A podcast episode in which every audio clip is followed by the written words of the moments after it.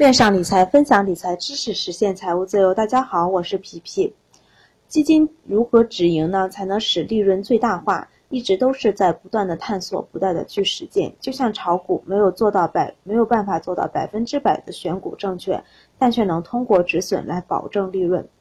基金定投止盈不止损，看过之前文章的朋友应该不陌生，也知道为什么止盈不止损。这里呢就不再重复了。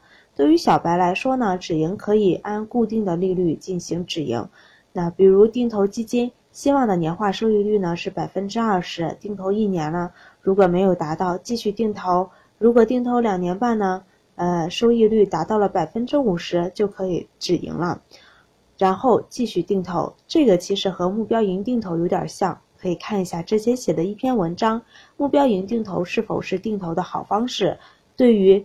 呃，对投资或者股票比较熟悉的，会看大盘，知道 K 线和均线，知道炒呃或者炒过股票的朋友，想要做到基金定投的利润最大化，最好还是用移动止盈的方式来做。何为移动止盈呢？就是通过收益的不断增多，不断的提高你的止盈线。比如收益了百分之五十，不知道以后是继续涨呢，还是到头了，百分之五十就是个最大的收益。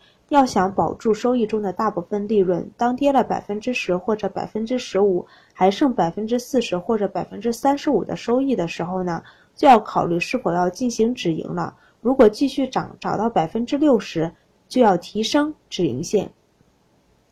跌呃提升呃提到百分之四十或者是百分之五十或者是百分之四十五左右。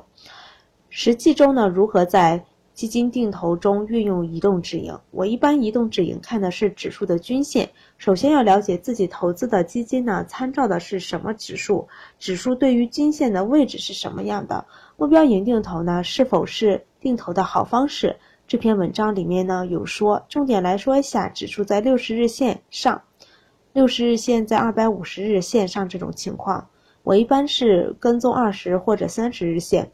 那如果指数跌破二十或者三十日线呢，并且基金定投有百分之十以上的收益，我会先将利润赎回。比如本金两万，呃，盈利两千，会先把两千赎回，继续定投。有的时候指数在上涨中，即那会在二十日线或者三十日线上下不断的震荡，只要跌破二十日或者三十日线呢，继续定，呃，收益呢没有达到百分之十以上呢，就继续定投不赎回。当继续上涨涨到顶的时候，跌破了百分之二十或或呃跌破了二十日线或者三十日线，再把利润赎回。当然，现在我们还知不知道是不是顶，所以要继续定投。等到跌破六十日线的时候，再全部赎回，重新开始新的一轮定投。也可以一直定投不赎回利润，等到跌破六十日线的时候再赎回，然后重新开始一轮新的定投。这是我比较常用的两种方法。还有呢，是看趋势。当股市涨一段时间后，则要进行调整来消化之前的涨幅。当股市疯狂的时候，新闻啊、各自媒体啊等等都会疯狂。看到周围炒股的人的心态，随便买什么都是正的，此时就要小心了。这时候就要选择退出呢，退出了。这个就要看长期的经验积累了，两者配合的去使用。平时呢，多看一看。各指数的涨幅情况，看看历史涨幅是什么样的，多观察 K 线和均线的关系，找找规律，培养自己的感觉。上述只是我的一个操作方法，那可以作为参考，制定一套自己属于自己的或适合自己的方法。后台有朋友说他的资金量比较大，问我做了几只基金的定投，他不知道该怎么去投资。我定投了十五只基金，那各个基金都有所不同，国内国外香港的都有，投资的比较多。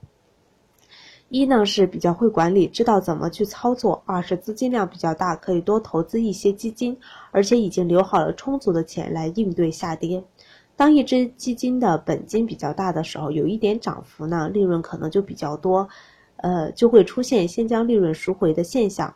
如果这种吃不到，不过呢，这种是吃不到大的利润，所以在资金量小的时候，一定要把投资方法摸清楚了，把心态练好了。我建议这位朋友先不要投资过多的基金，可以先投资一到三只基金，每只定投的金额呢也不要太大。一方面是不熟悉基金定投，二是没有经历过基金定投的一个循环周期，上涨、下跌、震荡。剩下的钱呢，投资 P to P 或者银行理财产品啊，啊，或者投资实业等都是可以的。等基金定投在心态和操作方法上都熟练了，都懂了，有经验了，再大笔的投入也不迟。对于股票呢，建议拿出少量的资金呢进行试错，慢慢的体会，积累经验。后期我会分享一下投资心态的三个阶段，也是我所经历的。